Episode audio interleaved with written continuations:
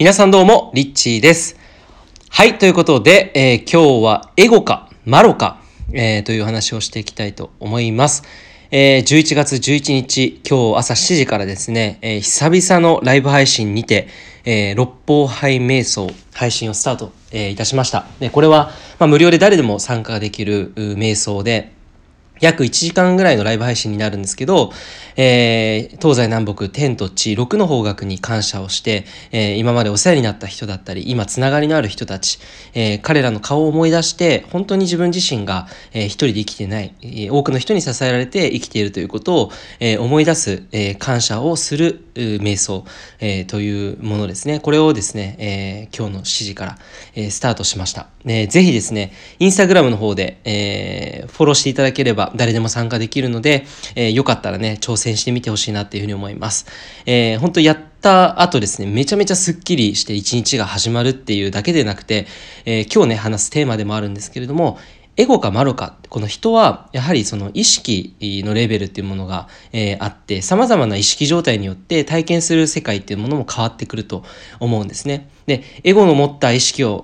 使ってね、人生を生きている人と、マローの意識を使った、えー、人生を生きている人とでは、この前者、後者、全然ですね、えー、体験が違ってきます。えー、例えば嫌な出来事、同じものであったとしても、全然違った体験にね、なっていくんですね。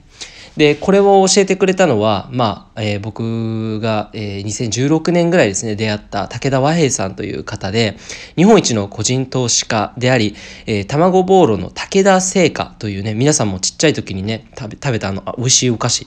卵ボーロのね、あの、7割ぐらいのシェアを持っている武田製菓というね、会社をえー、家族経営されていた武田和平さんという方との出会いで、このエゴかマロかについてすごくですね、深く学ぶ機会をいただきまして、え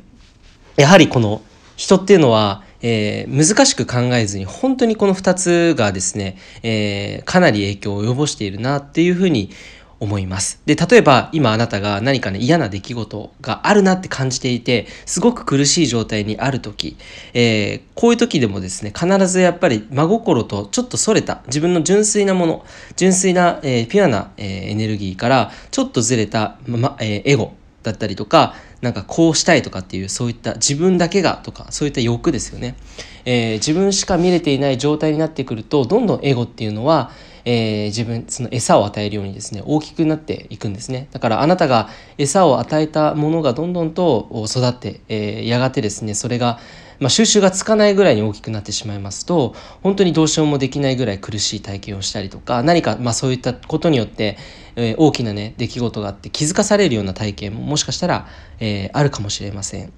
じゃあやはりですねこのエゴではなくてマロ真心ですね。真心を、えー、選択して日々生きるっていうことが、えー、一番いいんじゃないのかなっていうふうに、えー、僕自身思っています。で、これを体験するために、まあ、瞑想っていうものを通して、六方杯瞑想は感謝の瞑想なので、えー、感謝をして自分の意識をね、クリーニングしていく、自分の潜在意識まで、えー、愛のエネルギーに、えー、どんどんですね、こう切り替えていく、えー、欲とかエゴとかそういったものからどんどん純粋な自分自身に戻っていくというような体験ができる瞑想になっています。えー、本当にこのエゴとマロ、あなたはね、どっちに今生きているでしょうか？これをですね、自分の胸に手を当てて聞いてみたときに、例えば誰かに対して嫌なことを思っていたら、えー、その相手に対してなんかよく思っていない理由があるかもしれません。で、それはなぜそういうふうに思ってしまうのでしょうか？もしかすると、それはあなたの深いところにある恐れから湧き上がってきて、相手を、えー、そういうふうに判断してしまっているのかもしれません。なので、えー、全部はですね、自分の内側に全て、えー、あるんですね。で、その内側にあるものがたまたまというか、それがですね、全て、えー、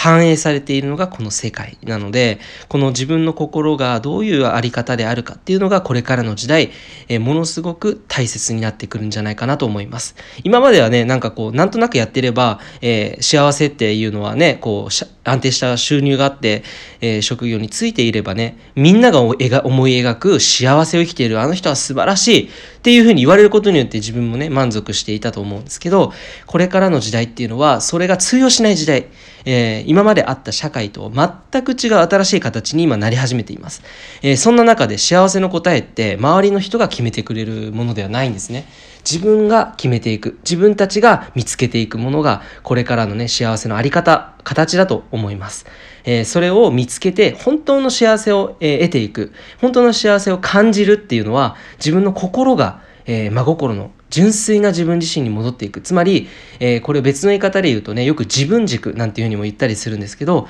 自分軸ってなんかこう、軸を持とう、しっかりしようとかって、そういうね、力の入ったものでなくて、本当に自分自身に素の自分に戻っていく。どんな自分も認められて、なんかこう受け入れられるようなジャッジのないそういった自分のね、えー、あり方っていうのが自分軸から本当にこうずれない、えー、生き方につながってくると思うんですね。えー、そのためにもエゴからどんどん真心の自分自身に戻っていくということがすごく今の時期大事になってきていると思います。今もしすごくね辛い方もねいると思うんです。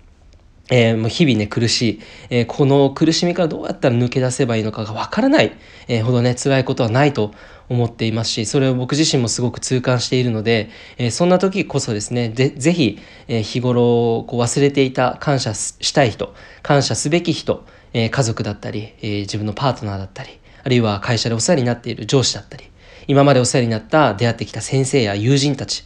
えー、そして今、こうやってね、ちょっと俯瞰していくと、もっと、えー、ズームアウト、上にね、カメラをずらしていくと、この地球だけでなくて宇宙には星がね、たくさんあって、そういった星の影響によってこの地球が、えー、今生きています。えー、そんな風にして、僕たちは当たり前のようにここに呼吸をしていますけれども、えー、実は全てがね、偶然で、奇跡のようなね、世界を生きているということを、えー、思い出すことが一つこう感謝にもつながってくるんじゃないかなというふうに思います。えー、ぜひそれを体感レベルでね、感じてみたいっていう方は、えー、僕のインスタグラムのライブ配信の朝7時からの、えー、瞑想をね、体験してみてほしいなと思います。えどんなものかがね、体感レベルでわかると思うので、え無料なのでぜひ参加してみてほしいと思います。ということで、今日はエゴとマロについて、真心についてでした。